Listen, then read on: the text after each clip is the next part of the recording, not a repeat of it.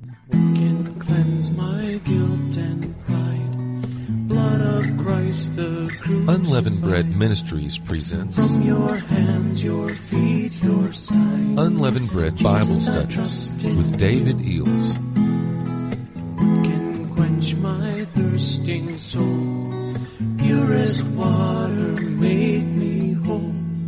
Let your streams of mercy flow. Oh, Jesus, I trust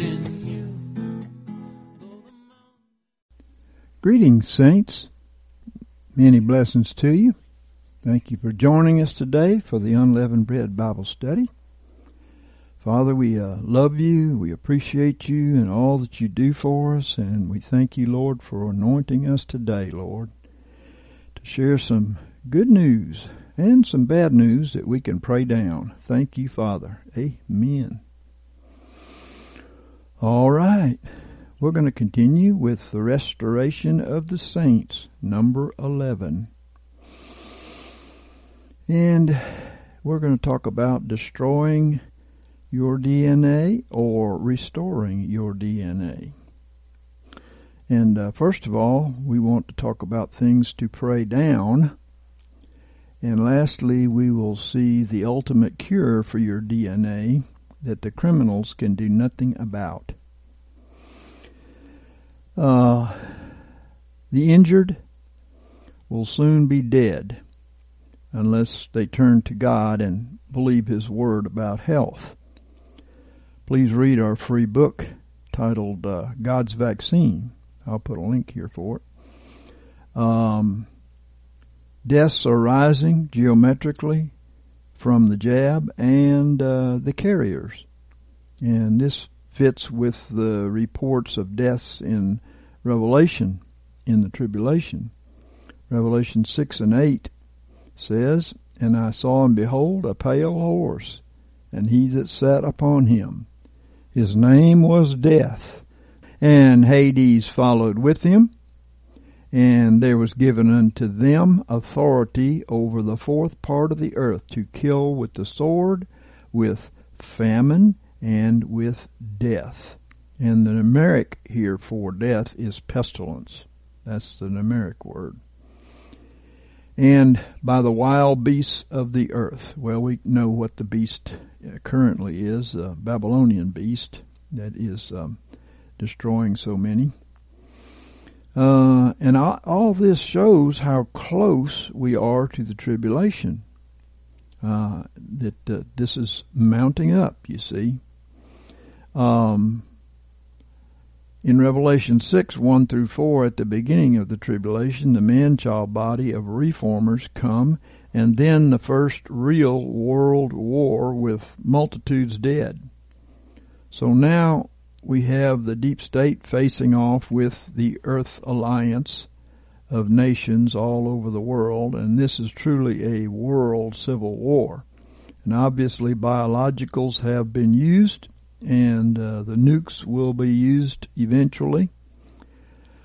Uh, riots are coming over uh, food, heating, job losses, stolen elections, and vaccine mandates, and then martial law and all out war against the deep state Babylonian system. Here's an article 20 million dead from the jab, 2.2 billion injured, analyst estimates. This is the Vigilant Fox, October the 10th, 2022. Uh, one of the big pieces of news to come out recently is this Substack piece from uh, Peter Halligan, which then turned into an article by the expose. Peter is a most experienced analyst in the financial industry and is very skilled at looking at and translating statistics into summary statement. Now the number 20 million dead sounds absolutely ridiculous at first glance, but when you dig into the data it makes sense. And here is how Peter came to the 20 million number. So, EU and US deaths uh, Eudra and VAERS equals 13,972 plus 46,999, which equals 60,971 deaths. And EU and US injuries, 854,000 plus 6,089,773, which equals 6,943,857 uh, multiple per person, half of which are serious. Multiply by 40 for URF, that is underreporting factor. And then multiply by 8 to globalize the total number. Global deaths are around 19.5 million so far, and global injuries are around 2.2 billion. Those injuries are likely to develop into conditions and then morbidities, deaths. So who do you believe? Well, here's Dr. Roger Hodkinson, uh, an esteemed Canadian pathologist, joined by Laura Lynn Tyler Thompson in a video interview where he discussed these horrifying numbers. These numbers are best estimates at this point in time using government data for the global consequences of the clot shot in terms of death and morbidity. Now these numbers are beyond staggering. To contrast that with history, vaccines have typically been pulled from the market. The last one, the bird flu vaccine, was pulled with only 35 deaths. So it's uh, Murder Incorporated now. Um, I hope people can appreciate the scale of what is going on here. An unimaginable carnage which isn't over because that number, first of all, is the current estimate. It does not include future deaths of a similar type, which will be cumulative on top of that. It does not include stillbirths, it does not include those uh, avoidable deaths due to having had a one disease healthcare system for two and a half years, with people not being treated or investigated for cancer, for example. Those numbers are not included. The numbers from the lockdowns, the suicides, are not included. And also not included are the future deaths that were we're anticipating from a rapid increase in the rate of cancer presentations and fatal infections because of immune suppression induced by the clot shot. And those factors are in addition to those jaw dropping numbers that I just mentioned. So it's considerably higher. This is truly horrifying to think about, and there's no doubt this is a war on humanity. Those responsible and complicit in this crime against humanity need to be held accountable. Luckily, we have people like Attorney Tom Renz, uh, Dr. Henry Ealy, Dr. David Martin, and others working hard to make that happen. Uh, here's Biden's executive order designed to release transhumanist hell on America. The Gateway Pundit by Jim Hoft, 91322. If anyone needed proof that the powers pushing the levers behind the mindless moron who sits in the Oval Office are fully on board with the World Economic Forum slash United Nations agenda of biomedical tyranny and transhumanism, uh, look no further than the executive order that Joe Biden signed on Monday, September the 12th. By quietly getting Biden's signature on this document, his handlers may have given us the most ominous sign yet that we stand on the threshold of a technocratic one world beast system. Prepare to make your stand because it's about to get much more intense. This document's Orwellian title executive order on advancing biotechnology and biomanufacturing innovation for a sustainable, safe, and secure American bioeconomy will assure that its significance will fly right over the heads of 99% of the media, even the conservative media. They will read it and yawn. I plead with everyone reading this article to please not make that same mistake. Here is a quote from the Biden executive order. For biotechnology and biomanufacturing to help us achieve our societal goals, the United States needs to invest in foundational scientific capabilities. We need to develop uh, genetic engineering technologies and techniques to be able to write circuitry for cells and predictably uh, program biology in the same way in which we write software and program computers. Unlock the power of biological data, including through computing tools and artificial intelligence, and advance the science of scale up production while reducing the obstacles for commercialization so that innovation, technologies, and products can reach markets faster. Oh boy.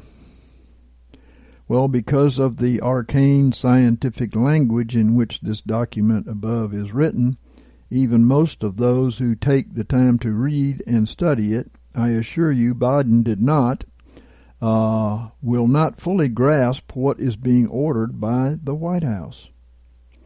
Uh, Karen Kingston, a former Pfizer employee and current analyst for the pharmaceutical and medical device industries, helps us decipher what's going on in this executive order. Kingston stated in a Twitter post, Let me read between the lines for America. Biden's September 12, 2022 executive order declares that Americans must surrender all human rights that stand in the way of transhumanism. Clinical trial safety standards and informed consent will be eradicated as they stand in the way of universally unleashing gene editing technologies needed to merge humans with AI. In order to achieve the societal goals of the New World Order, crimes against humanity are not only legal but mandatory. Patrick Wood, an economist and author of several books on technocracy, has been uh, following the transhumanist and global excuse me, technocracy uh, movements for four decades. He told me that Kingston is not overstating the issue. He said this uh, executive order is proof that the executive branch is now owned livestock and barrel by the biomedical pharmaceutical industry. It will be Katie bar the door when he's out on out. Well, from here on out, I should say. The uh, transhumanists within Big Pharma have completely taken over government policy and taxpayer funds to promote their own anti-human agenda of hacking the software of life. Wood told me. It also clearly demonstrates who has the power and who sets the policies in America. The mRNA injections that have already gone into the bodies of at least 70% of adults in the United States mark the gateway to transhumanism. We have been told this by Kingston as well as by the late Dr. Zev Zelenko and Dr. Robert Malone, a co-inventor of the mRNA platform. They are, of course, removing people who are in their way. Okay. Leo, Leo Hohmann, uh, was one of the first sites to blow the whistle on Moderna's former chief medical officer, Tal Zaks, who told the world straight up in December of 2017 that we have hacked the software of life. And that this mRNA gene editing biotechnology would be incorporated into vaccines to treat and prevent all manner of illnesses. Hmm. Yeah, all manner of illnesses. So we can expect the same thing we got from the COVID vaccine in all the rest of it. We've seen how well they work with millions getting sick and even dying after getting two or more doses of the COVID injections uh, offered up by Moderna and Pfizer. With the FDA and the CDC now totally on board, this mRNA technology is being included in scores of other vaccines, including flu shots. The September 12th executive order was no doubt put in place as a backup for the continued experimentation on the human population, and I expect the vaccine industry will exploit it to the max. Soon we will see the return of vax mandates, this time more ferociously policed and enforced than before. Well, again, these are things to pray down, right? So please get to work, saints.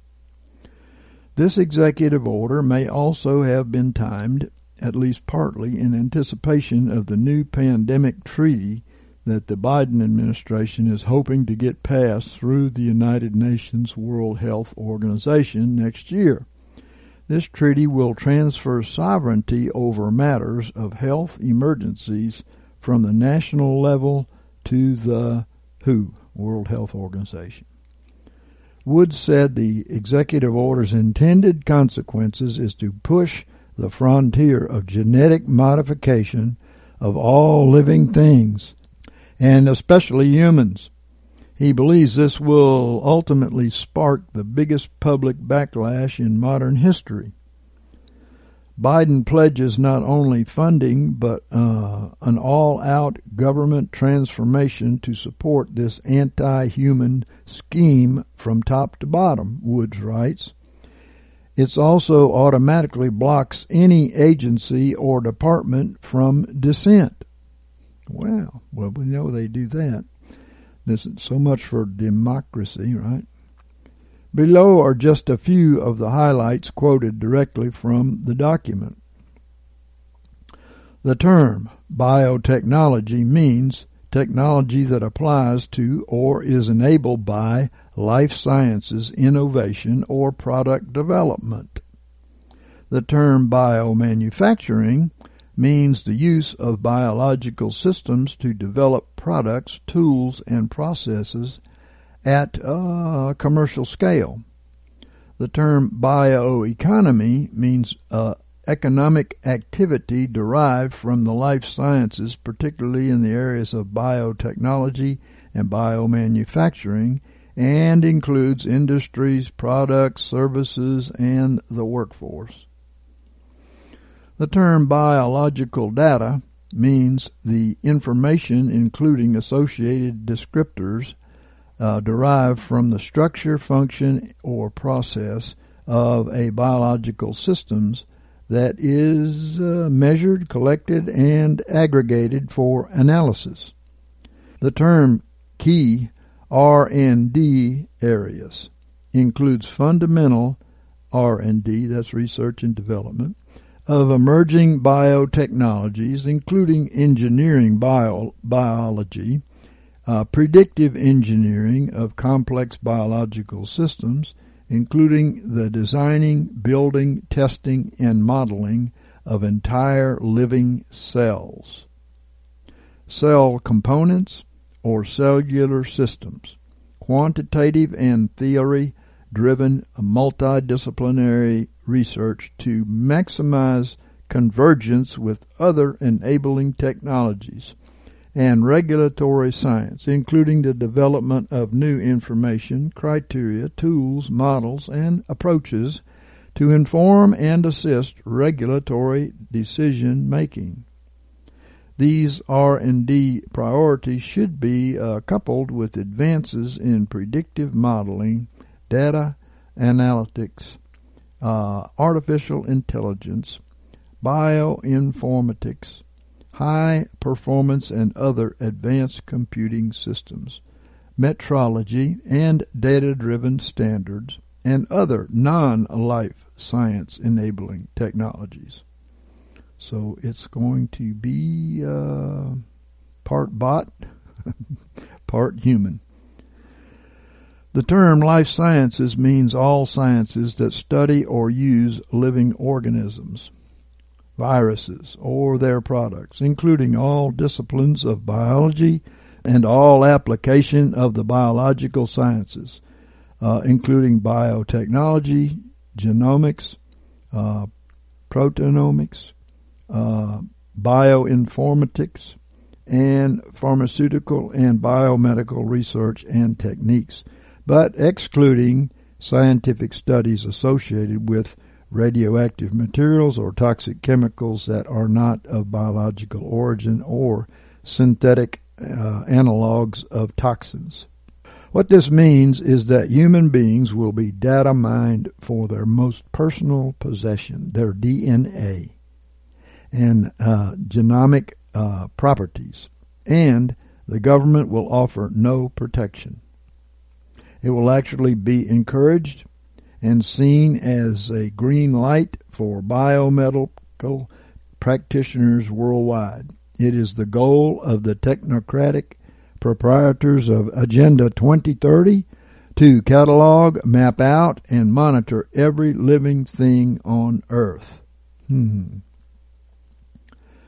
Well, this was spelled out in the early 2000s by late researcher Rosa Koire uh, and put into book form in 2011 with Behind the Green Mask, UN Agenda 21. Koire was, how many of these people are late? It's a late so and so, late this, yeah, right was a, uh, a Democrat, but she understood that the takedown of America and indeed every nation of the formerly free world would not be accomplished by the left or the right, but by supranational globalists with an allegiance to no nation, and in fact these globalists detest the nation state model that has dominated the world for thousands of years. Their goal is a global governance, and they say it out loud in their own documents. Have no fear. Do not be intimidated. Truth will not be defeated. Humanity will prevail against these anti-human eugenicists, uh, monsters, because we have living souls and are created in the image of a holy God with individual free wills. Okay, we must be holy to be able to be uh, in tune with God on this. Because of that, we humans are capable of having a personal relationship with Jesus Christ and the one and only triune God of the Bible. Those who take the bait of the globalists and submit to the world system will in essence be handing over their humanity in exchange for empty promises of safety and security. They will become transhumans, thus foregoing, at some point, their ability to connect with God. That's a very big step and a decision that will face every human being sooner or later as this technology ramps up. Your very soul will depend on the choice you make. Will you follow God or will you follow man? Above all, this is a spiritual battle. Uh, expose the sinister transhumanist agenda that these globalist predators did their best to keep hidden within a scientific vernacular that they know will wow and mystify the average person. We have decided it for you in this article from uh, two of the best um, decoded, excuse me, the best Christian experts on the topics available in the world today, Karen Kingston and Patrick Wood. Okay, it's called uh, Jabbed Until Death. Endless mRNA jabs are now planned for multiple vaccine types, including influenza. Yep, they're going to put the same poison in these. HIV, RSV, pneumococcal, uh, and many more. And this is uh, new, newstarget.com, uh, 81922 by Lance D. Johnson. Now that pharmaceutical companies like Pfizer and Moderna have caused widespread immunosuppression using COVID mRNA vaccines, there will soon be a surge of new infections and a gold rush for new mRNA vaccines.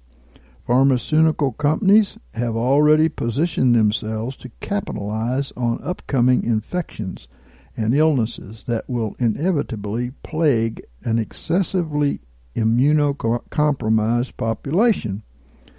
Endless mRNA jabs are now planned for multiple vaccine types, including coronaviruses, influenza, uh, HIV, leukemia, RSV, pneumococcal, EBV, HPV, CMV, Nipah virus, uh, Zika, uh, meta, uh, new, let me see, metapneumovirus, and human uh, parainfluenza. In fact, there are currently 80 clinical trials for mRNA vaccines underway. Wow. So now we can see why the book of Revelation is uh, going to be right. Yeah. And uh, most of those hasty uh, clinical trials are already convincing people to take part in these experiments. Wow. Big Pharma poised to unleash mRNA experiments for multiple infections and illnesses. Big Pharma is already promoting vaccines for infections that were once considered rare, like pox viruses, monkeypox, and polio, enteroviruses, as uh, new infections spread in heavily vaccinated populations.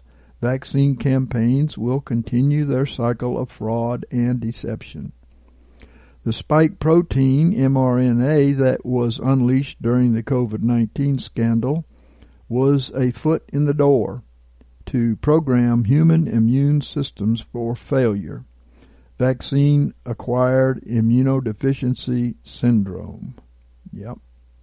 And to make more people dependent on a never ending chain of injections, infections, mandates, and medical tyranny. One of the new mRNA vaccines includes an updated sequence of the gain of function coronavirus spike protein along with influenza virus RNA.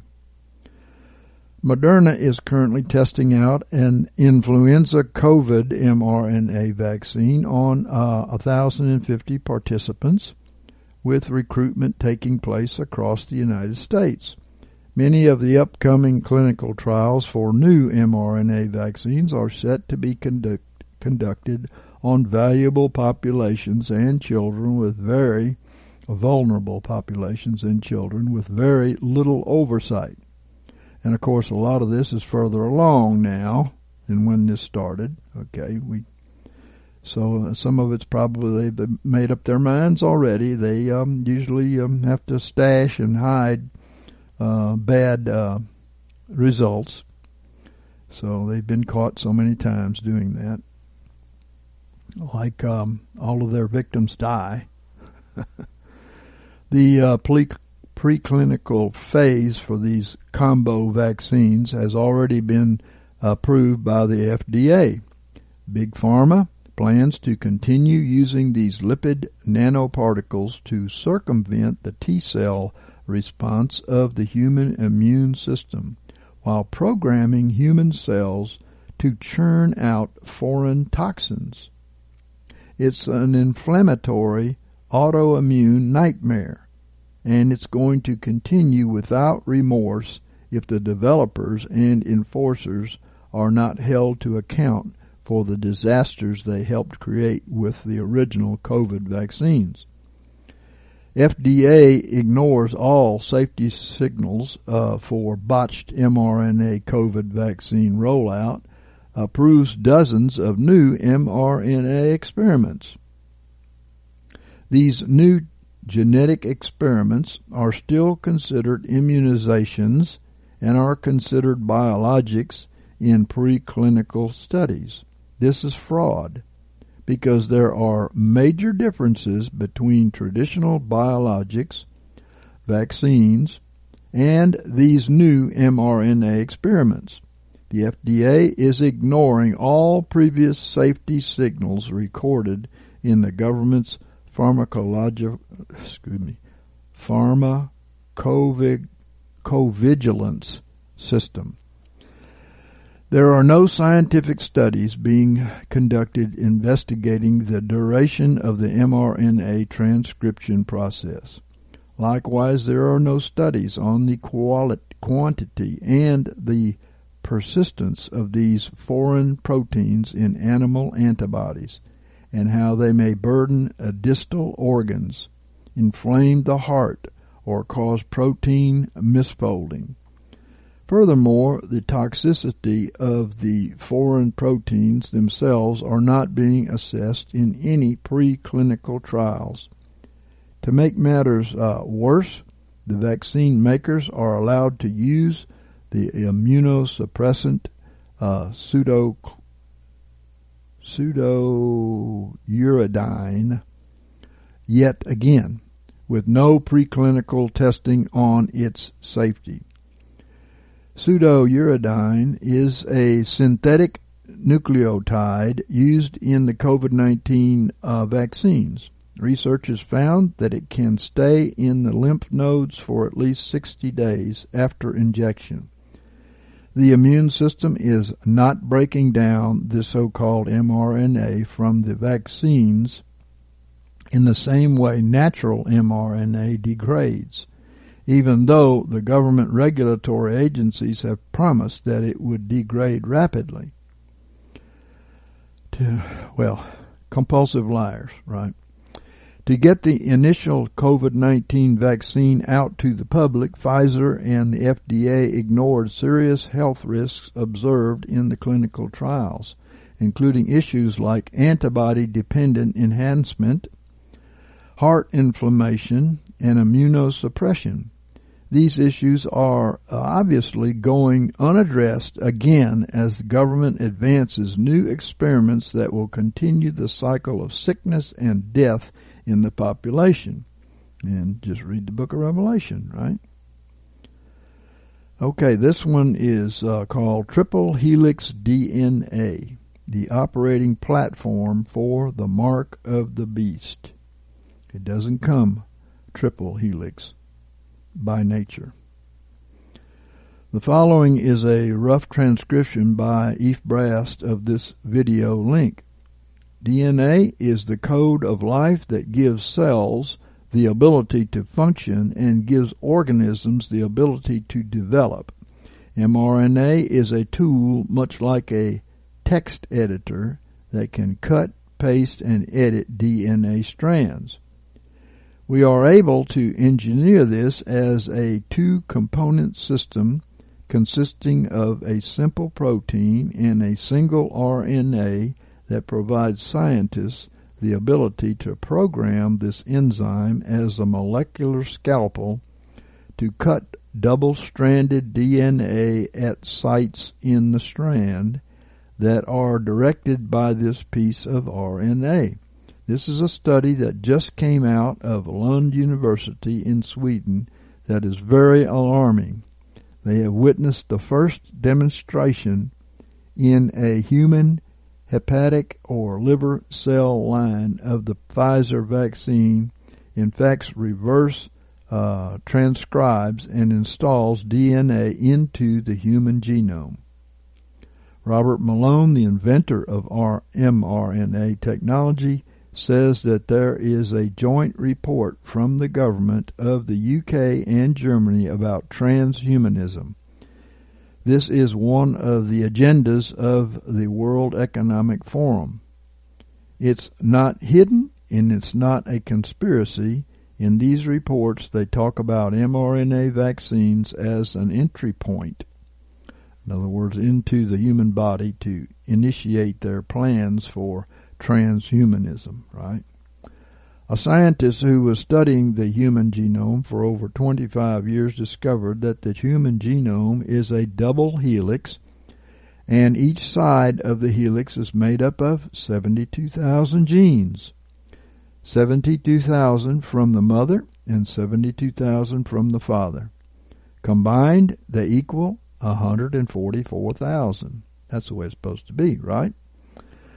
Genes, 144,000 genes total in the human genome. Isn't that something? God's signature is right there.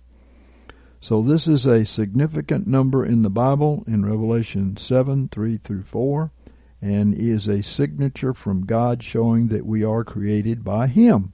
Okay?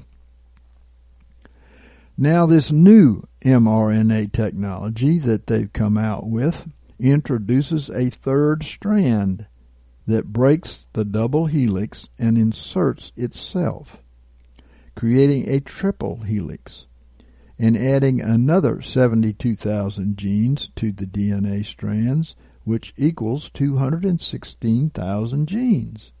Now, part human, part bot. Right? Uh, the number of the beast is 666 or 600 plus 60 plus 6. Now, if we multiply 600 uh, times 60 times 6, it equals, yes, 216,000. Exactly what they did. It is evident that Satan is wanting to recreate mankind in his image by adding in this third strand into the DNA of mankind.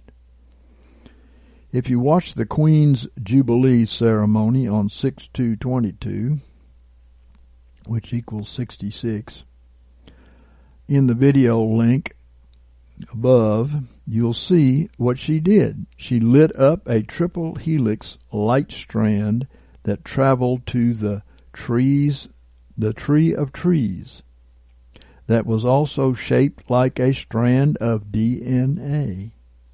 This was symbolic of their Luciferian plans to implement the mark of the beast. Amen. There's so many facets to the mark of the beast, right? Well, now we know it's a change of nature, right? Including Satan being injected into you, right? Okay, this is uh, called the component system for the mark of the beast. Thomas Folger, ten twenty six twenty two.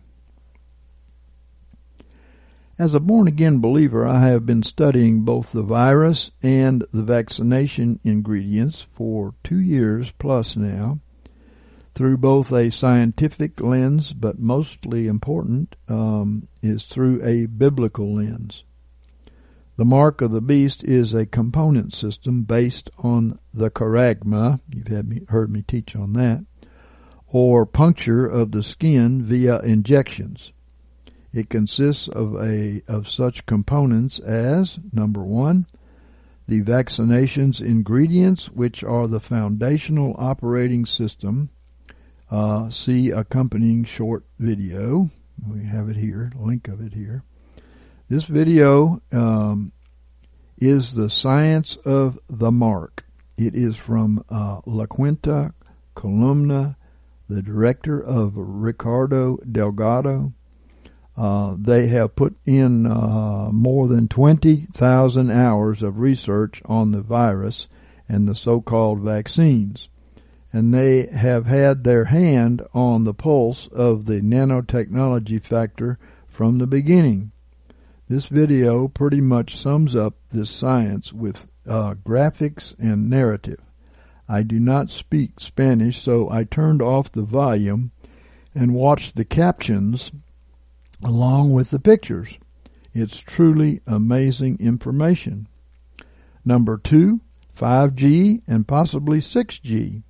This is the uh, symbiotic radiation that ties all components together. Number three, AI, artificial intelligence, super quantum computers. All right. Number four, smartphones, and applications forthcoming. This component system of the mark of the beast may yet utilize a computer chip implant as well as the digital ID laws have yet to be fulfilled with a deadline of May 2023 as I understand it. This ID digitalization will also be our passport to making purchases. Hmm.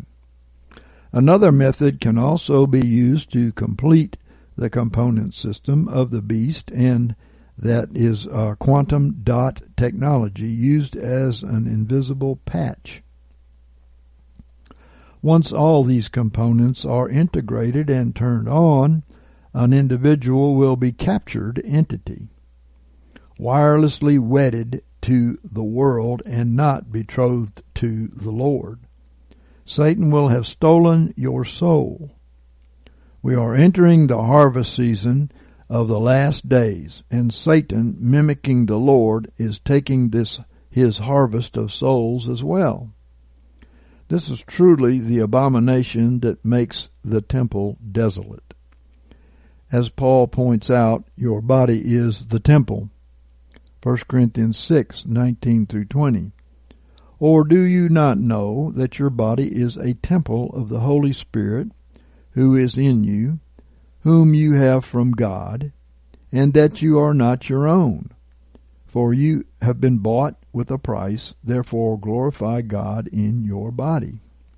Well, I, I said to uh, Thomas, um, yes, I believe almost all is known of their system, and uh, though it may have a setback with all of this coming to light, it is ready for the time appointed to bring down all lost humanity who are members of the beast body already, including apostate Christians.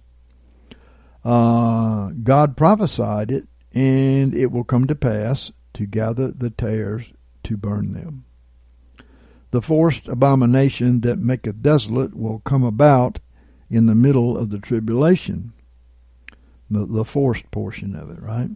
The covenant with many is being made, and the wise will be hidden in the secret place of the Most High, I said.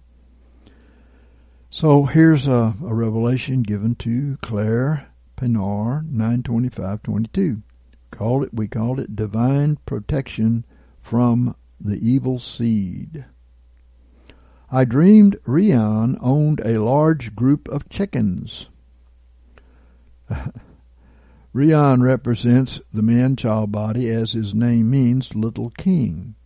He had appointed me as the marketing assistant. There were no other employees. So the bride is the marketing assistant because she always promotes the man-child, Jesus, and his business to every chicken who will listen. Right. I likely represent the bride body as my name Claire means brilliance, which denotes the righteous acts of the saints in Revelation 19, 7 to 8. Let us rejoice and be exceedingly glad. Let us give the glory unto him, for the marriage of the Lamb is come, and his wife hath made herself ready. It was given unto her that she should array herself in fine linen, bright that's lampros, right? Bright and pure, for the fine linen is the righteous acts of the saints. So these chickens are a play on words. They represent the majority of Christians who are currently in the apostate religious system. They don't understand the sovereignty of God and are worried and fearful about many things just as Jesus came to speak to these people in his day, so he is in ours. Uh, three people came to Rion in business suits and sought to use his chickens for their breeding purposes. There were two men, one younger and one older, and then a woman. These three uh, I believe represent the deep state international corporations who want to use the chickens of the world for their own transhumanist agendas. They could also represent the apostate church leadership who is in bed with the deep state and seek to place their own seed into Christians. And they do it all the time over the pulpit, right? Um, these three were intent on inseminating our chickens with a strange sticky substance. They placed it onto the chicken's wings. And then they would give the chicken a shower and hope that the substance would mix with the water and do the insemination. Uh, well, the chicken wings represent the people's arms that, that the deep state mRNA is injected into. And also the chicken wings are what help them overcome the world through flight. But when the seed of men is mixed with the water of the word, it is powerless to enable the Christians to be overcomers. I tried to protect all our chickens, but I was no match for these fast moving professionals. well, personally, I really tried to protect all my chickens, but some are merely called and others are elect. So we, we have to find that out. This is what the trials of life are all about, right? So it's the bride's job to try to protect God's people from the dangerous uh, or the dangers of the deep state in the government and the church by countering their attempts to defile God's people. So going on, in the dream, we easily had about a thousand chickens all lined up in rows. Our real life white chicken called Mercy was in the first row. I especially tried to protect Mercy, but they placed this sticky stuff on her wings and I was so upset. Well, the mercy chicken probably represents those that God will have mercy on, even though they're in the lineup, right? She said, I received the following verses by faith at random, Ezekiel 39 and 25. Therefore thus saith the Lord, Now will I bring back the of Jacob, and have mercy upon the whole house of Israel. So notice, mercy, the chicken, was in line up with the rest of them. But God said He's going to have mercy upon the whole house of Israel, the true house of Israel, right? There are many mixed in there that are really tares and they're being separated by all these trials and tribulations, right? And he goes on in this verse to say, And I will be jealous for my holy name. I reminded them then that nothing would happen because there is only one way to inseminate anything, and they have done it incorrectly by placing the stuff on the chicken's wings. They were so frantic in their approach that they failed, well, let me say, to cause the chickens to bear any good fruit. Um, well, we're seeing so much of the fruit of the women that have gone through these injections, right? It's terrible. Um, Christians with totally corrupt DNA want to sow their seed in others looking on the Christian side. And also, the deep state has gotten very sloppy because of their hubris, and now their deceptions are seen. The vaccine agenda failed to kill as many people as they wanted. So nothing gets impregnated from an external application, she said, and then I woke up.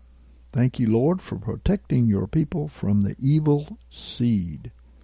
Amen, Lord. Some are just ignorant, but you've chosen them from the foundation of the world, and they will uh, ultimately be the elect.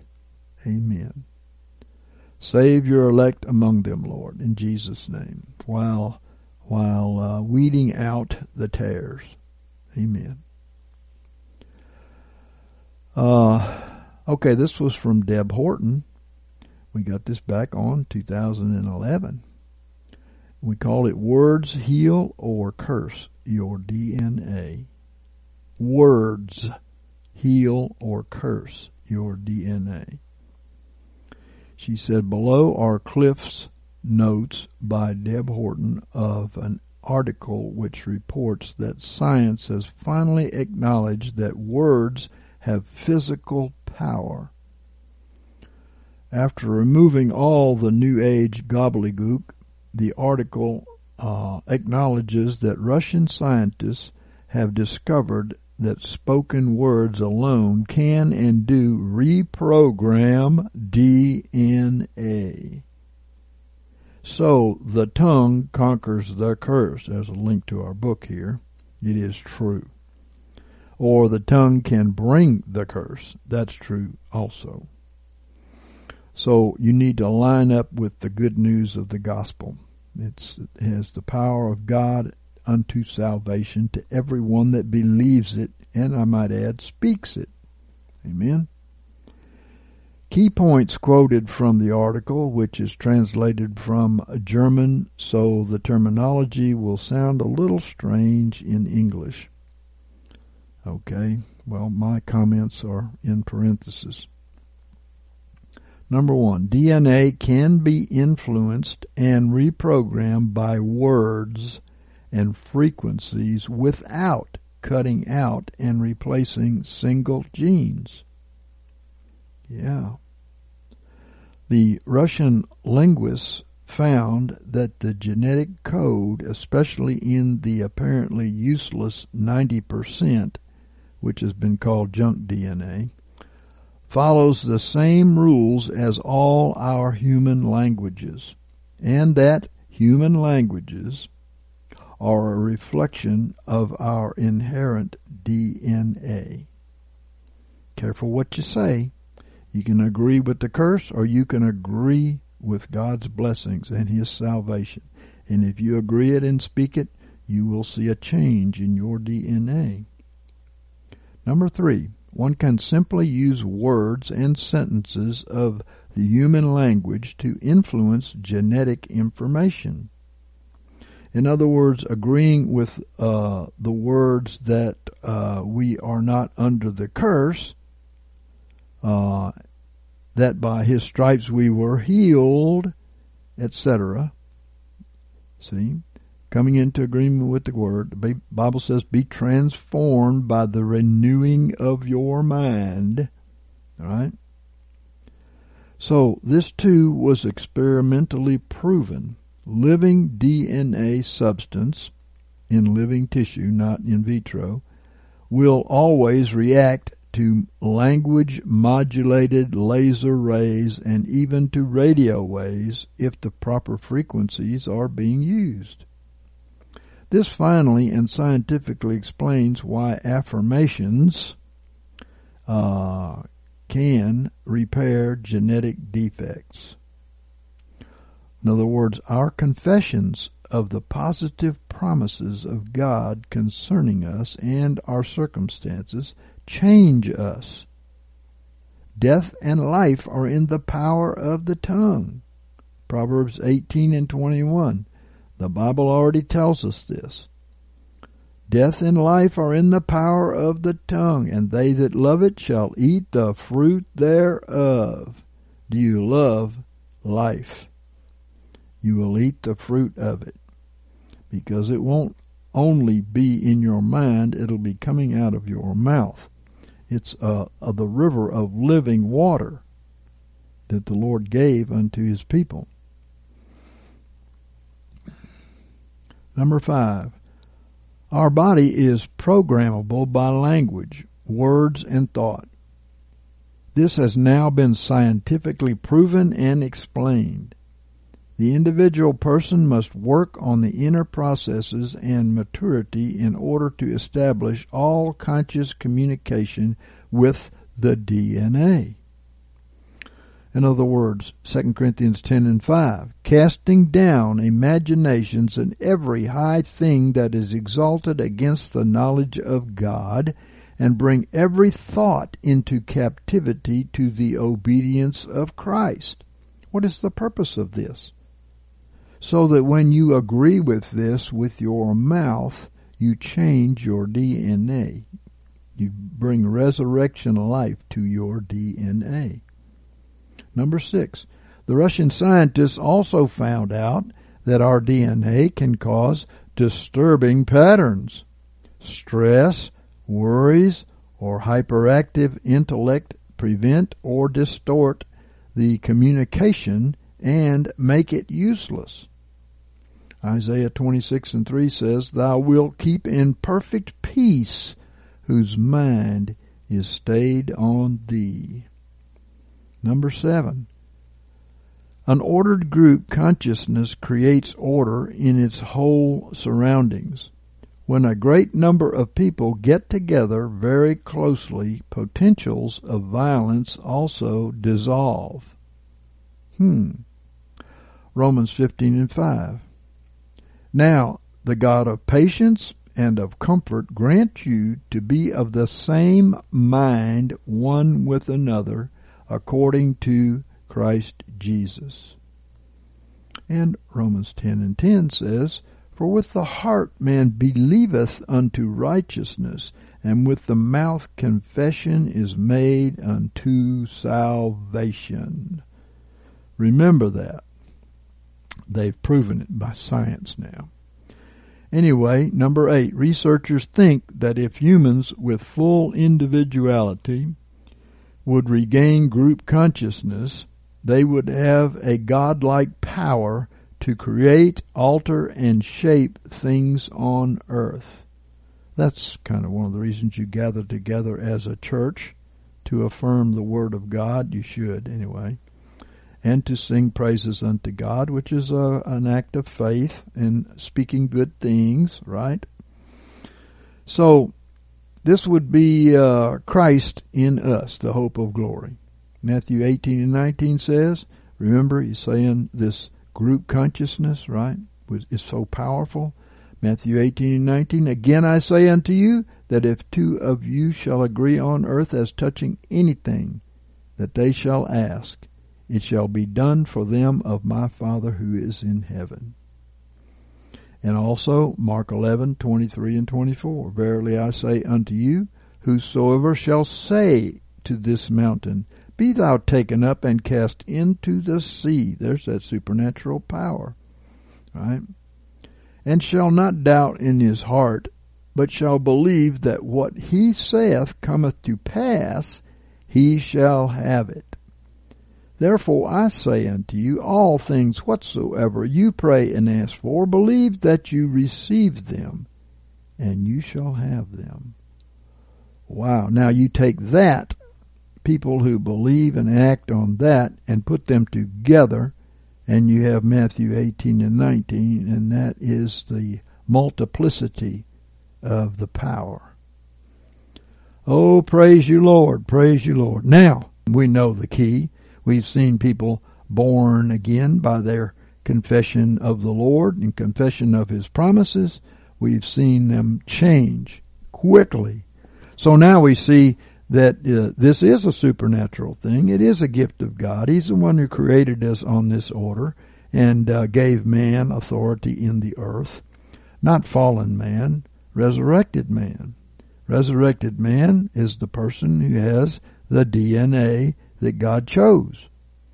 Uh, there's been a great falling away, obviously, and many people speak many things contrary to the Word of God, which has no power as a matter of fact, well, no good power.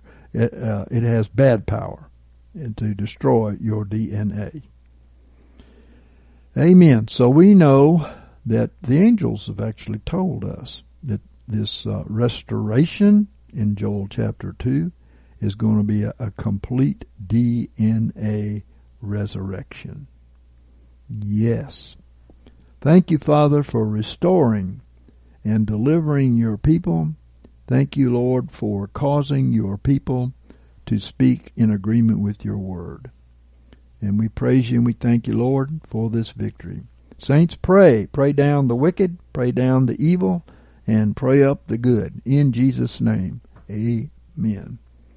And also, Michael Harris coming to share with you, and God, God bless you, and God bless him uh, to give forth a good word to help you in Jesus' name. Amen. Good night. Well, thank you, Brother David, and God bless you.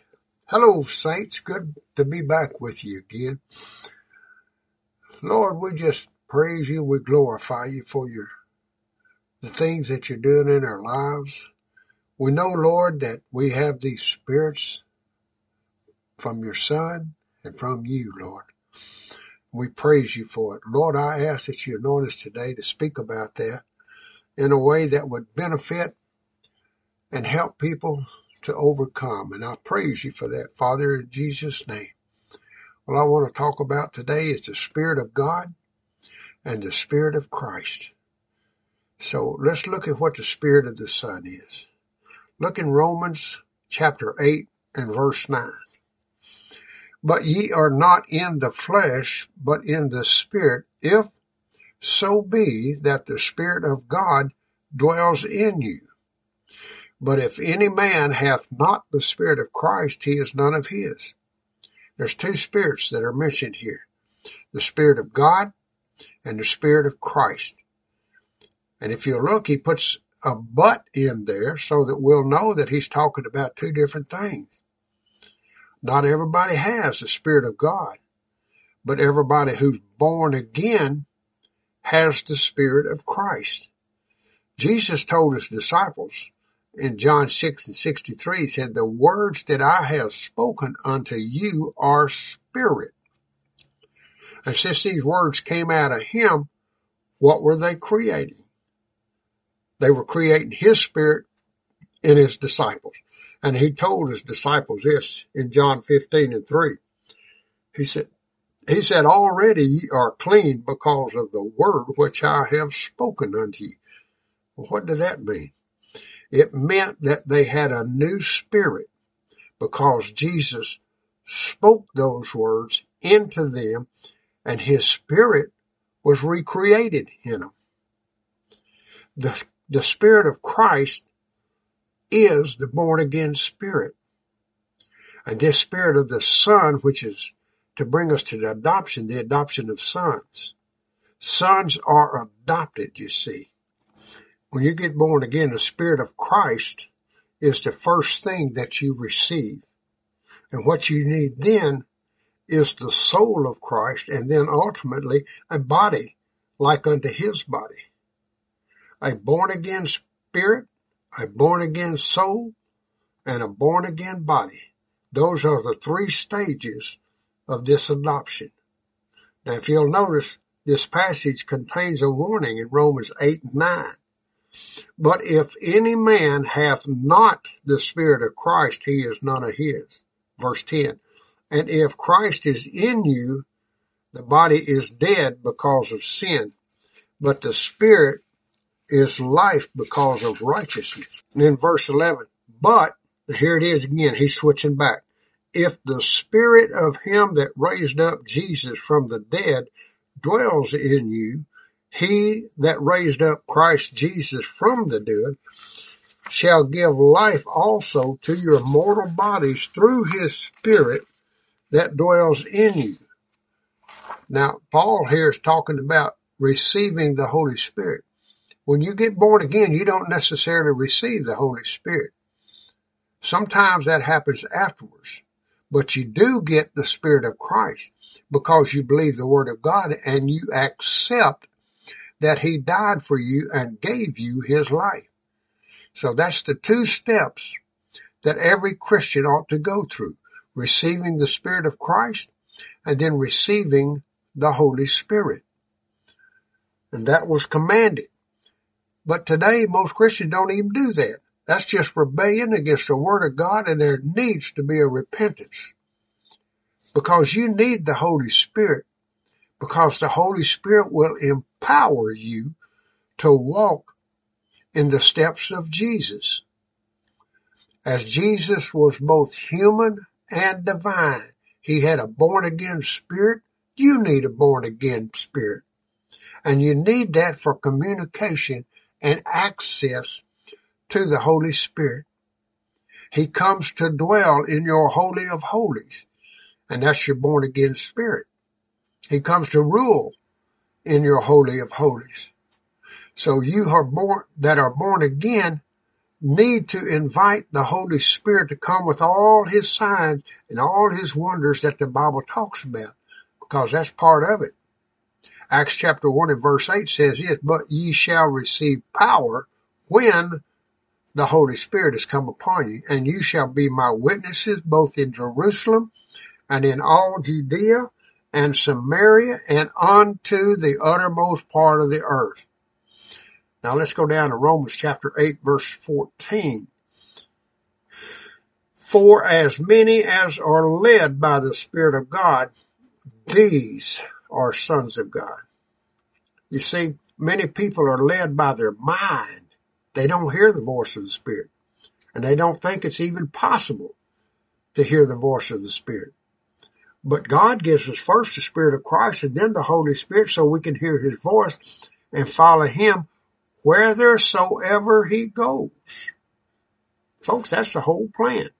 Verse 15, for ye received not the spirit of bondage again unto fear, but ye received the spirit of adoption. And that word adoption means son placing. We're coming to that place, folks. God manifests his perfection in us, in the spirit, then soul. And then ultimately, if you've got a born fruit in the soul, you'll receive a new body, like unto his body verse 15, whereby we cry, Abba, Father. That's adoption, son placing. Verse 16, the Spirit Himself bears witness with our spirit that we are children of God. So, even after you have the spirit of adoption, which according to Galatians chapter 4 is the spirit of His Son, Jesus Christ, you are a son of God by faith and said faith is accounted as righteousness, we received that end from the beginning because we call the things that be not as though they were. Because in Hebrews 10 and 14 it says, by one offering he hath perfected forever them that are sanctified. And by accepting that, we're walking from the place of being children of God to the place of being sons of God. And if you want to know what a son of God is, you got to look at Jesus. And that's what a son of God is. Christ in you, the hope of glory.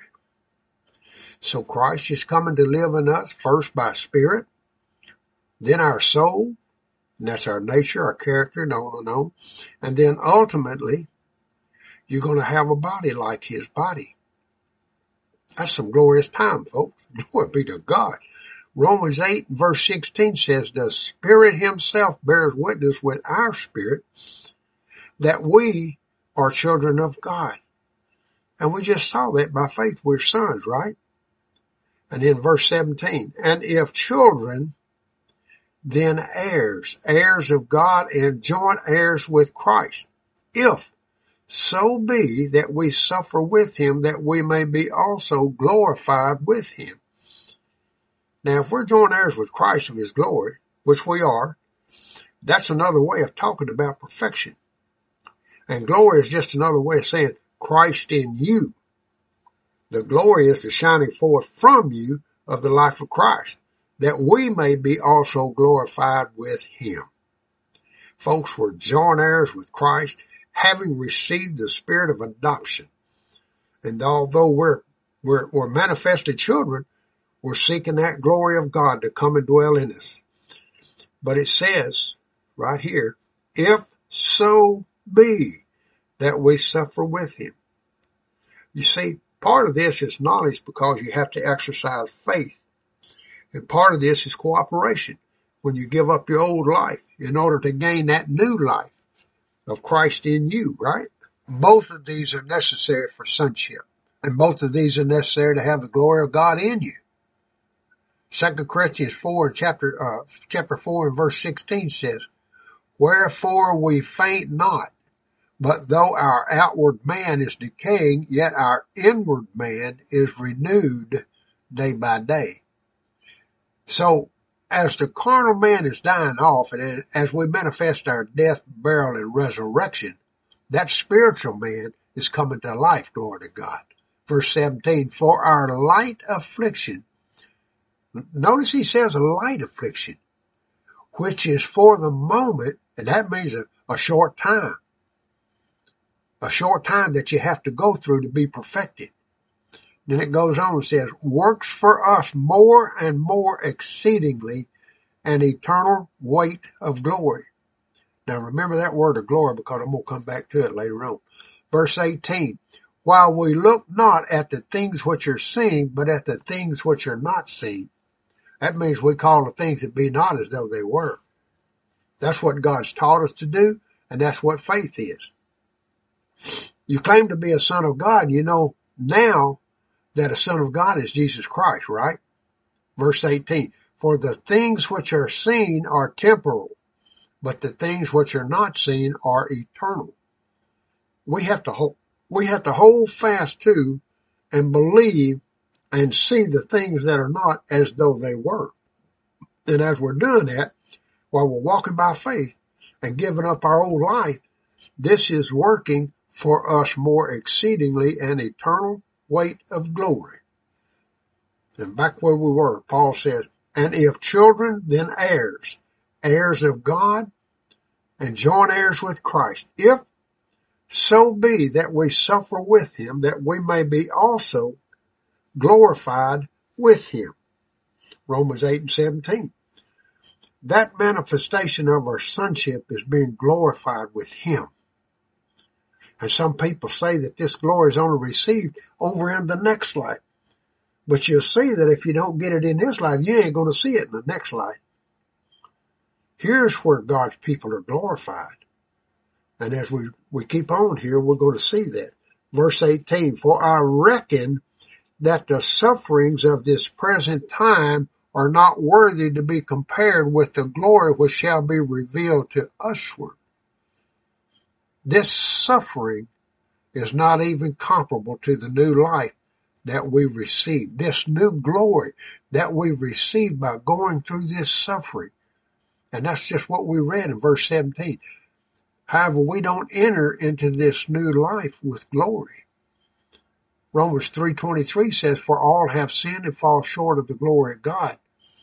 24, being justified freely by his grace through the redemption that is in Christ Jesus, whom God set forth to be a propitiation through faith in his blood to show his righteousness because of the passing over of the sins done aforetime in the forbearance of God.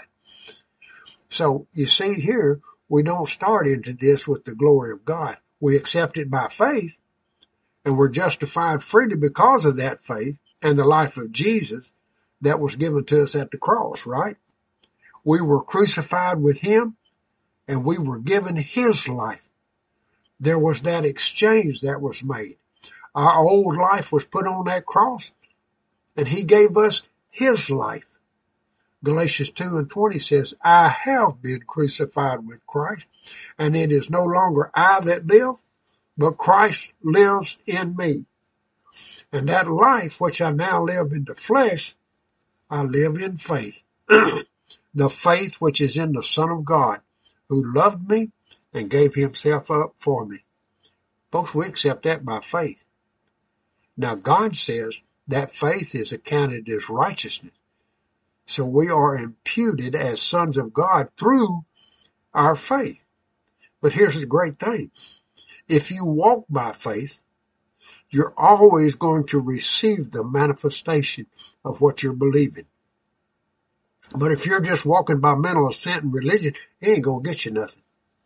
However, when you walk by faith in the gospel, God's going to fulfill that in you and he's going to manifest his son in you.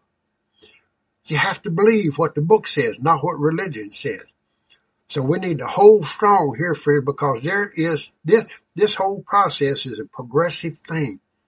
You don't get nothing instantaneously in the kingdom except by faith. And by faith you accept everything as instantaneous. Hebrews 10 and 14 says, For by one offering he hath perfected forever them that are sanctified. He perfected us at the cross we accept the whole free gift, free gift of sonship, of the life of God, of the purity, of the holiness, of the total redemption that he's given us. Now here's a good example found here in 2 Thessalonians chapter 2 and verse 13. But we are bound to give thanks to God always for you, brethren, beloved of the Lord, for that God chose you from the beginning unto salvation. Now he's talking to people who need to be saved. And you might be talking, you might be saying right now, I thought we were saved. Well, we're saved by faith. And faith calls the things that be not as though they were. Folks, saved is Jesus Christ. He's saved. He's not under the curse. We are in Christ through our faith. And we're imputed as righteous because we believe that he took away our sin. We don't have them anymore. And that's the way faith works.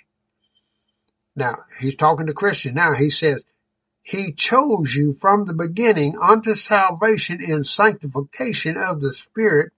That means the sanctification of your life by the Spirit of God and belief of the truth.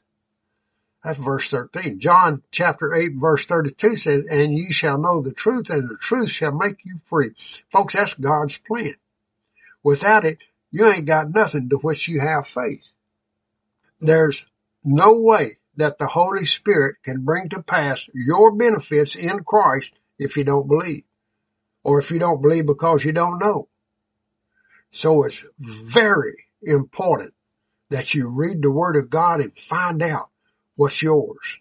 First Thessalonians uh, chapter 2 verse 14 says, Whereunto he called you through our gospel to the obtaining of the glory of our Lord Jesus Christ. So then, brethren, stand fast and hold the traditions which you were taught, whether by word or by epistle of ours. Listen, don't trust any preacher to tell you that. Find it out for yourself. The Bible says work out your own salvation with fear and trembling in Philippians 2 and 12 because you can miss it. Now, if you'll notice, he's talking to Christians here. He wants you to manifest sanctification, manifest the obtaining of the glory of our Lord Jesus Christ. Now let's go back and look at this glory, see what it is and where it comes from. Because we need to obtain this glory. And that's the kingdom glory. The people who walk in the kingdom walk in this glory. Now we all may be walking into it in a certain percentage, but God wants us to fully manifest that glory 30, 60, and a hundredfold. He offers us a hundredfold. And we need to believe him and take him at his word. Now let's go back to these verses again in Romans chapter 8 verse 18. For I reckon that the sufferings of this present time are not worthy to be compared with the glory which shall be revealed to usward. For the earnest expectation of the creation waits for the revealing of the sons of God. Now I know somebody would like to put that away off in the by and by so they can live just about any way they want to live down here. But if you're not manifesting fruit, folks, Jesus said, you ain't going there. Well, what is the fruit? The fruit is Jesus Christ. And that's His glory manifested in you. It says the whole creation waits for the revealing of the sons of God. Down here, not just up in heaven. A lot of good it'll do us up there. Down here is where we need the glory of God. Jesus walked in the glory of God when He came. He said, the people that sat in darkness saw a great light. Matthew 4 and 16. When Jesus came, folks, he set the captives free. He opened the prison to them that were bound. He healed the sick. He cast out demons and on and on. He was the body of Christ and he left in order to come back in the corporate body of Christ so he could touch the whole world. The glory of God is needed now and it's needed here. That's what this passage is talking about.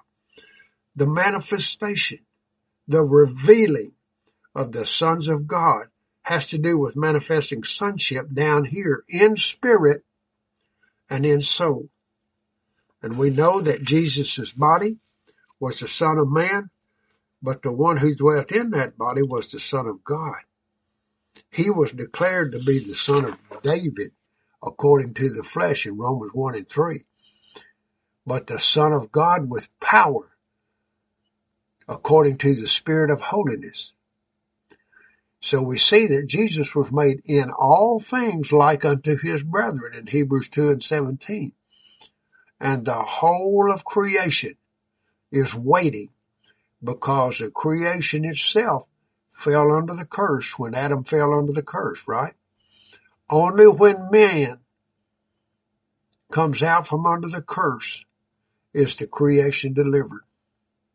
When Jesus came, he was the one who lived out from under the curse and he set the creation free all around him.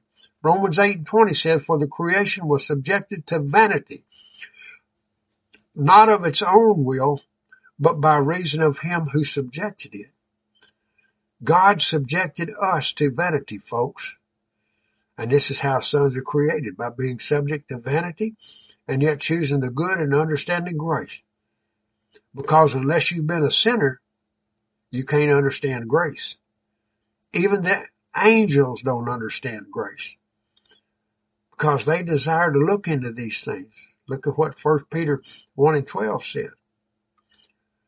Folks, we're fallen and we appreciate God very much because he's lifting us up and he's setting our feet on that rock, glory to God. And we appreciate it and we love him for it. Luke chapter 7 and verse 40 says, And Jesus answering said unto him, Simon, I have somewhat to say unto thee. And he said, Teacher, say on. A certain lender had two debtors. The one owed 500 shillings and the other 50. And when they had not wherewith to pay, he forgave them both. Which of them therefore will love him most? Simon answered and said, He, I suppose, to whom he forgave the most. And he said unto him, Thou hast rightly judged. Folks, sinners appreciate God. They love God. There was a reason for the creation to be subject to vanity. And if you say, well, I don't believe it, that's okay. I don't mind. Christ was the lamb slain from the foundation of the world. Why would we have needed a sacrifice slain from the foundation of the world before Adam sinned? Folks, you better stop and think about that. You see, God knew all about everything that's happening now. We're still in plan A, as David has always said, and there's never been a plan B. He chose us in Him before the foundation of the world. He has the lamb slain for our sacrifice, and He chose us to be in Him from the foundation of the world. So God knew all about it. He knew all about the fall, the failure, and the revelation of grace. And it, you could never understand grace if you were perfect like an angel because they don't understand grace. They deserve everything they get. We don't deserve anything. And he reaches down and picks us up. And bless God, we learn to love him, don't we? Creation was subject to vanity for a purpose. Romans 8 and 21 says that the creation itself also shall be delivered from the bondage of corruption into the liberty of the glory of the children of God. Folks, this is the plan. Fallen man gets saved and appreciates it so much that we love God. Verse 22, for we know that the whole creation groans and travails in pain together until now. And not only so, but ourselves also, who have the first fruits of the Spirit. Even we ourselves groan within ourselves, waiting for our adoption. And that's called, that's the son placing there. To wit, the redemption of our body. We're waiting for the manifestation of our adoption. and don't you know, saints, that this manifestation is not going to be complete until you are totally totally God's possession, spirit, soul, and body. But there's a way that is complete while you're on earth, and that is in spirit and soul. The ultimate fulfillment, of course, is the body. And as he goes on to say, to wit, the redemption of our body. That's, folks, the fullness of our adoption. For in hope were we saved, but hope that is seen is not hope. For who hopes for that which he sees? But if we hope for that which we see not, then do we with patience wait for it. Folks, we don't see the manifestation of sonship, but we do hope and we do wait for it and we do walk by faith for it. And as used here, hope is a firm expectation. It's not hoping for something that you think will never happen. It's hoping for something you believe that it's coming. We firmly expect those of us who are going to walk in the glory of God that God will keep his promise to us and that he will finish the good work he started in us. Glory to God. Yes, I do. He will be, we, folks will be complete, We'll be perfect, just like he said we would. And we learn a, a little more about this in 2 Corinthians 3 and verse 14. But their minds were hardened, for until this very day at the reading of the Old Covenant, the same veil remains, it not being revealed to them that it is done away in Christ. There's a lot of people today, Christians and Jews alike, who don't understand that the Old Covenant was done away in Christ. They got a veil on. A lot of Christians have a veil on because they're still under the law. They're either under the law of men or they're under the law of the old covenant. And they don't understand that God made this new covenant for us. And if you go under the law, you're a son of the handmaid, not a son of the free woman. Verse 15 says, But unto this day, whensoever Moses is read, a veil lies upon their heart. But whensoever it shall turn to the Lord, the veil is taken away. And so we see that when you turn to the Lord, the blindness that the devil puts on all of mankind, that's broken from you. Even as a Christian, if you turn to the Lord, God's going to break that veil off you. And no matter what kind of legalism you're under, no matter what following of your own mind you're under, God will break that off you and you'll be able to follow the Spirit of God. Verse 17. Now the Lord is the Spirit, and where the Spirit of the Lord is, there is liberty. This is freedom. And that's freedom from bondage, freedom from the law, because you naturally fulfill the law, right? Notice what we're looking at. We're looking at Jesus. We're looking at him by faith because we no longer live, but Christ lives in us. Verse 18 says, But we all with unveiled face, beholding as in a mirror the glory of the Lord. And in the mirror we see Jesus by faith. So that God will take that faith, that's the substance of things hoped for, and bring it to pass. We're giving Him the substance, and we believe that we no longer live, that Christ lives in us. And also notice He calls it the glory of the Lord we're going to have to discover what this glory is and that it's in this life that you get this glory. Verse 18, but we all with unveiled face, beholding as in a mirror the glory of the Lord, are transformed into the same image. Where? Right here. From glory to glory, even as from the Lord the Spirit.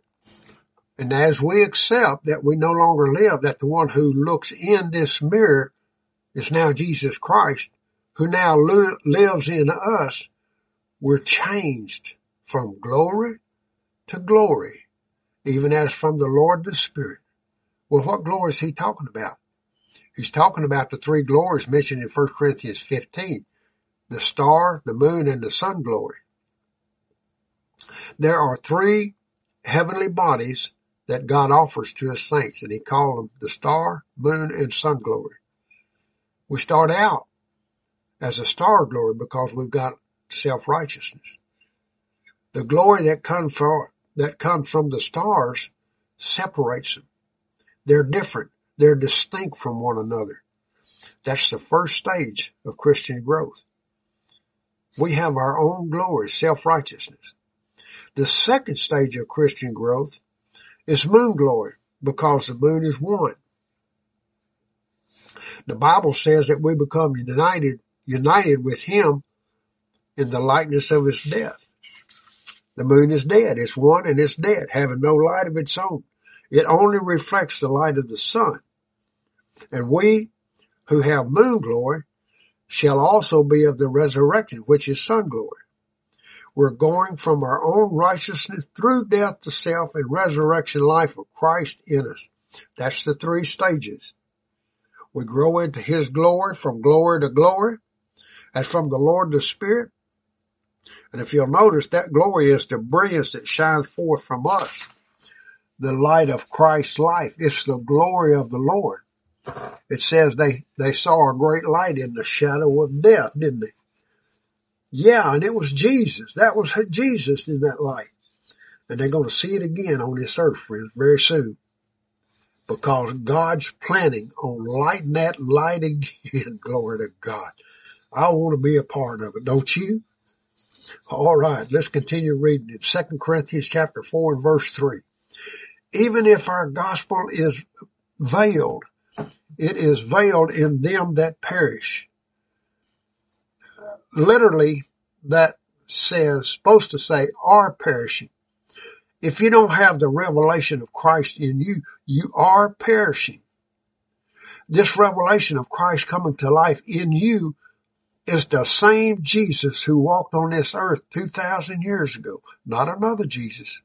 Not that weak and worthless Jesus that sits up on a cloud does nothing for nobody. It doesn't heal the sick anymore, doesn't cast out devils anymore, and on and on and on. No, folks. This is the real Jesus. This is the glory that God is resurrecting into his people in these days. Second Corinthians chapter four and verse three. And even if our gospel is veiled, it is veiled in them that perish, in whom the God of this world has blinded the minds of the unbelieving that the light of the gospel of the glory of Christ, and if you'll notice that this glory of Christ is a light, not in the physical world, but in the spiritual world. It's a light that shines forth. Verse 4, in whom the God of this world hath blinded the minds of the unbelieving that the light of the gospel of the glory of Christ, who is the image of God, should not dawn upon them. The devil don't want Christ in you or sonship or the glory of son manifested in you. The spirit of Christ has been given to you in order to take you over, spirit, soul, and body, and to finish this work. He is the spirit of adoption, and he'll bring you to adoption should you cooperate with him in this process. He'll bring you to the adoption of sons, not children. And you'll notice the glory of Christ, who is the image of God, should not dawn upon them. The devil don't mind you being a lukewarm Christian because you got you anyway, and you probably won't bear fruit. Matthew 22 and 14 says, for many are called, but few are chosen. We've learned that called is only talking about God's people who are invited to partake of the benefits of God. Folks, you gotta bear fruit 30, 60, and 100 fold according to Jesus himself. Those are the three glories, 30, 60, and 100 fold. And he goes on to say in 2 Corinthians 4 and 5, For we preach not ourselves, but Christ Jesus as Lord and ourselves as your servants for Christ Jesus' sake seeing it is God that said light shall shine out of darkness. That's the, the light of the glory of Jesus Christ. This is a spiritual light that's in you. And some people get to see that. God opens their eyes to see this light on that person. There's a light in the spirit realm, and sometimes God can open your eyes to see that light shall shine out of darkness.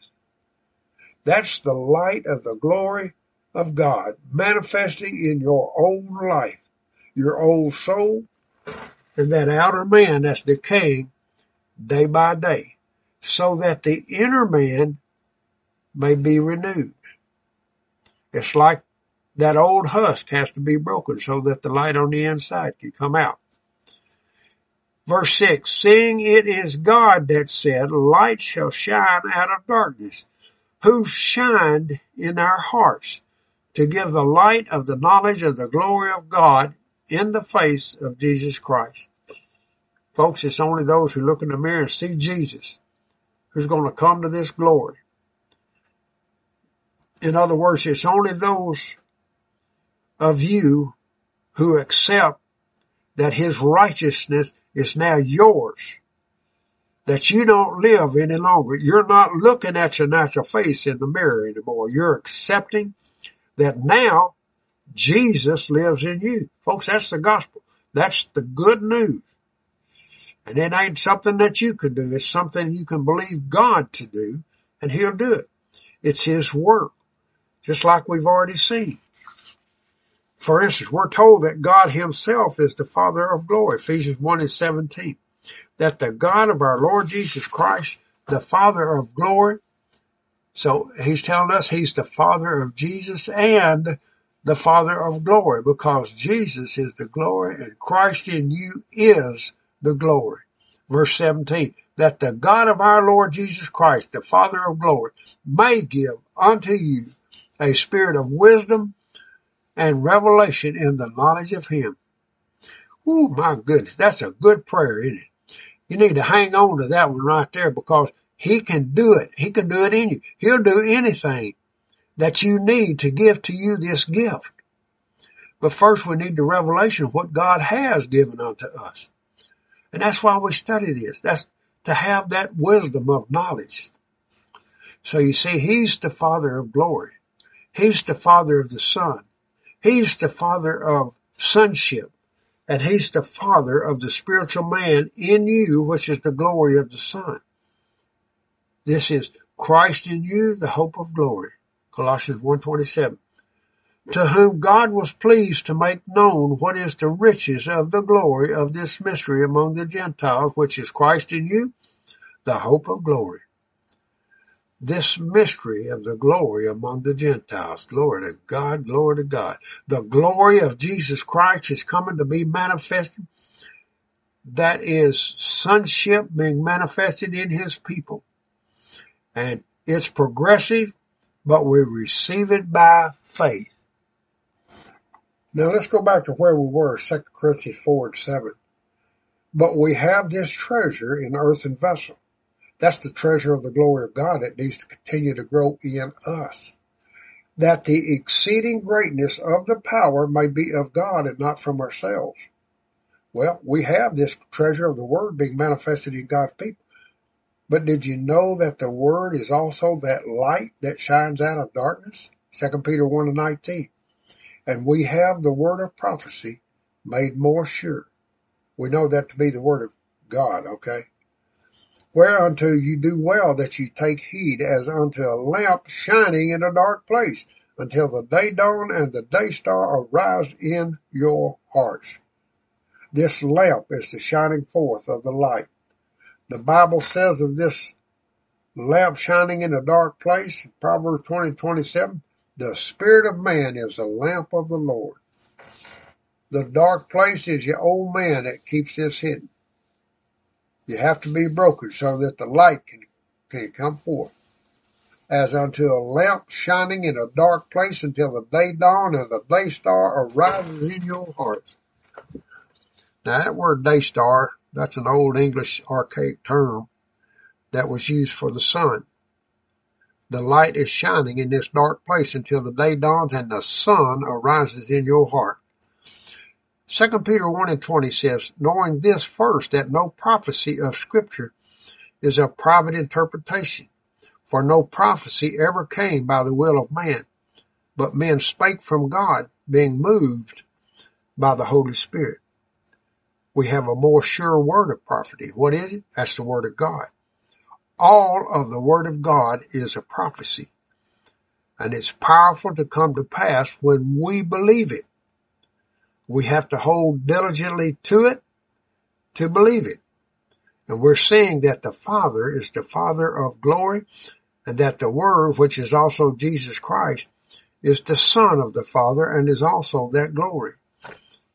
We have this treasure of the Word, of the Son, of the glory in us by the Spirit of Jesus Christ. The Spirit of adoption that brings us to the adoption of sons. The Spirit of the Son is to take us over, just as the devil seeks to take us over. The Spirit of the Son seeks to bring forth His glory in us, as Paul tells us, 2 Corinthians 4 and 7. But we have this treasure in earthen vessels, that the exceeding greatness of the power may be of God, and not from ourselves. And that means, of course, that we have a weak vessel that's not able to walk in the glory of God. But the power that's of God is that Spirit that dwells in us. Verse 8, we are pressed on every side, yet not straitened, perplexed, yet not unto despair, pursued, yet not forsaken, smitten down, yet not destroyed, always bearing about in the body uh, the dying of Jesus, that the life also of Jesus, that's the glory, is the life of Jesus. It's the word of God that's born of the Father. And it goes on and says, may be manifested in our body manifested, not in the next body, but in this body. That's God's plan. Now, where do you get the glory? You get it here by looking in the mirror. Now with an unveiled face. Okay? By the way, the word manifested means to cause to shine, to make visible in our body. Phaneru in Greek means to cause to shine. The very word manifestation is talking about the shining of the glory inside you. Verse 11, for we who live are always delivered unto death for Jesus' sake, that the life also of Jesus, well there it is again, the life of that glory lives in us, may be manifested in our mortal flesh. Again, the word here is phaneuro, to cause to shine, to become visible. The Son of God is coming in us just like we've already studied. The Son of God is being birthed in us in this physical life. Now, that's the manifestation of sonship in spirit and in soul. And the person that has walked in the manifestation of sonship in spirit and in soul, he will ultimately have the manifestation of sonship in their body. That's the fullness of adoption that the life also of Jesus may be manifested in our mortal flesh, shining forth out of us. Now, a very similar verse is found here in Colossians chapter 3 and verse 3. For you died and your life is hid with Christ in God. You need to remember that you don't have a problem with sin anymore because you died. The old man died. The old sinner doesn't live anymore. You behold in a mirror the glory of the Lord right now. That's the faith. You don't walk by sight because you won't manifest Christ if you do. And if you see your natural face in the mirror, just like James said, you'll go away and forget what manner of man you are. You'll be a hearer of the word and not a doer of the word. James chapter one tells us. Christ is our life, saints. Verse 4, when Christ who is our life, that's the very life inside of us, and that's Christ growing in us, just like Mary had Christ growing in her. Jesus said this, he said, for whosoever shall do the will of my Father who is in heaven, he is my brother and sister and mother in Matthew 12 and 50. Every one of us is pregnant with Jesus Christ in us. Colossians 3 and 4 says, when Christ, who is our life shall be manifested. That means caused to shine. Then shall ye also with him be manifested in glory. As Christ is manifested in us, the glory is manifested in us because he is the glory and the Father is the Father of glory. And everything that's born of the Father is glory. So now you see the glory that's shining forth from us. That's manifested. Is the glory of the star, moon, and ultimately sun glory shining forth from God's people. Glory to God. Can't you, can't you just see it, folks? Now, you know, I like when John called us children by manifestation because that's what we are until we manifest his sonship, right? First John chapter 2 and verse 28 says, And now, my little children, abide in him, that if he shall be manifested, we may have boldness and not be ashamed before him at his coming. Well, what is it to abide in him? Well, he tells us in verse 24, if that which you heard from the beginning abide in you, ye also shall abide in the Son. Well, what did we hear from the beginning? We heard the truth. Not necessarily what we hear nowadays, but what we heard from the beginning. And if this abides in you, you abide in the Son. By the way, it clearly says in verse 6, He that says he abides in him ought himself also to walk even as he walked. Well, how did he walk? He walked to his cross for one thing. He walked in righteousness for another thing. And he walked by faith for another thing. So he says in 1 John 2 and 28, And now, my little children, abide in him, that if he shall be manifested, that's Phaneru again, the word is if, not when. Some versions say when he shall be manifested. But ain't none of the ancient manuscripts or the numerics say when, they say if. And again, it's not talking about the physical coming of the Lord, it's talking about his coming in you. Now watch carefully, verse 28. And now, my little children, abide in him, that if he shall be manifested, that means cause to shine, become visible in you, we may have boldness and not be ashamed before him at his coming. And what's going to cause you not to be ashamed before Christ except him living in you? Now, when he shall appear does not reflect anything here. That's totally wrong. The word there is manifested, just like where everywhere else. It says phaneru, cause to shine. And the second word used here in at his coming refers to the physical coming of Christ. The first one is his coming in you and the second one is his second coming. So now it makes sense, don't it? If the translation you see is when he shall appear in coming, then you see him coming twice there in the same verse. It ain't got nothing to do with that. It has to do with him coming in you and then coming for you. The Parousia, the second word used here in at his coming means he's coming for the ones in whom he is phanerud. He has become manifest. They have manifested 36 or a hundredfold of their sonship and of the glory of God. That's what it's talking about. Folks, it's going to be awesome too. Glory to God. Then verse 29 says, if you know that he is righteous, you know that everyone also that does righteousness is begotten of him. The one in you who's coming forth that doeth righteousness, that one is born of him. Glory to God. First John 3 and 2 says, Beloved, now are we children, that's teknon, not sons, of God. It is not yet made manifest, for phaneru, it's not yet fully shining forth from you, what we shall be we know that if, look at that, there's the if and not when. It has nothing to do with the physical coming of Christ. He shall be manifested, that's us being visibly shined forth from. We shall be like him, for we shall see him even as he is. If it's shining forth from you, you're going to be like him and you're going to see him in the mirror as he is, manifestly, this time, and not by faith. That's clearly what the book is saying. And if he is shining forth from you, you're going to be like him. And it's going to be because you see him even as he is. Some people don't see the real Jesus in the mirror and they ain't got no way to come into the image of the real Jesus because they're looking at a false Jesus that's been described for them by some religion.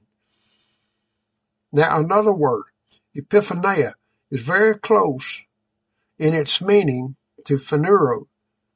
It's still a shining forth, but it's to shine forth from or upon. 2 Timothy 4 and 8 says, Henceforth there is laid up for me the crown of righteousness, which the Lord, the righteous judge, shall give to me at that day, and not to me only, but also to tell to all them that have loved his appearing. It's not talking about the coming of the Lord, friends. It's talking about his shining forth from you. He's coming for all those who have loved his, the shining forth from. Some people don't love that as much as they are Christians, as much as they like hanging out with Christians. Passing through a church, folks, don't make you, make you Christ. But the revelation of what the Lord has done for you and walking by faith as a true believer, that makes you a true Christian. And remember when the Israelites went through the wilderness? Most of them fell in that wilderness, but there were some that walked through there as true believers. They went into the promised land in their bodies. They never died. So he's coming for those who have loved his manifestation in them, his shining forth of his glory in them. That's who Jesus is coming for. Now we see the verse again here in Titus chapter 2 and verse 11.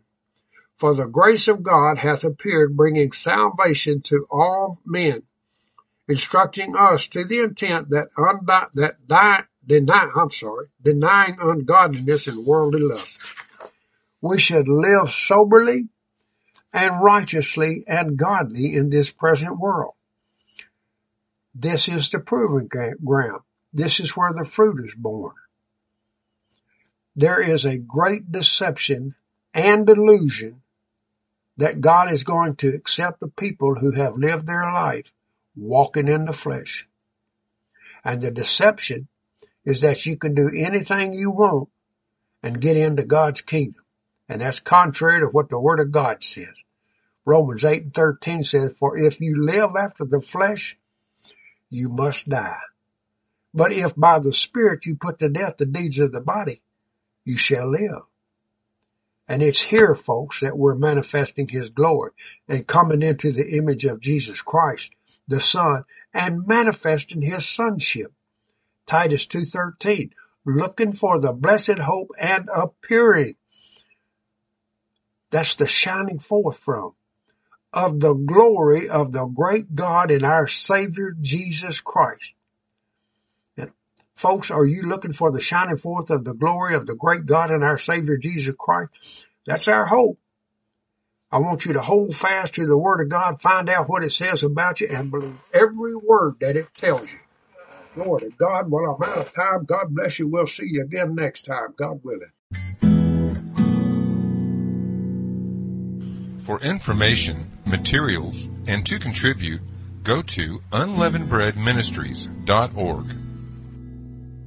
can cleanse my guilt. Contributions only may be addressed to David Eells, Post Office Box 231616, Montgomery, Alabama 36123.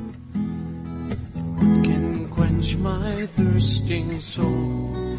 Purest water make me whole. Let your streams of mercy flow. Oh Jesus, I trust in you. Though the mountains fall into the sea, though the rivers rise, I still believe. For your mercy stands and your word is true. Oh Jesus, trust in you.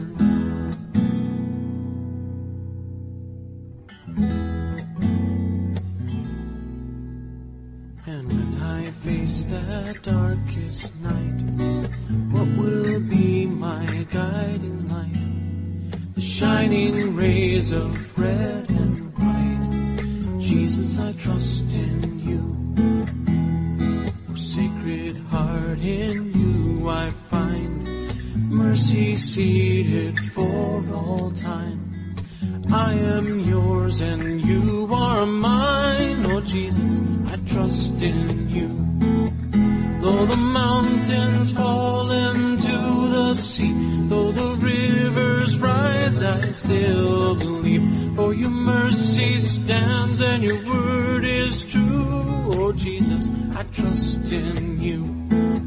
Though the mountains fall into the sea, though the rivers rise, I still believe. For your mercy stands and your word is true. Oh Jesus, my Lord Jesus.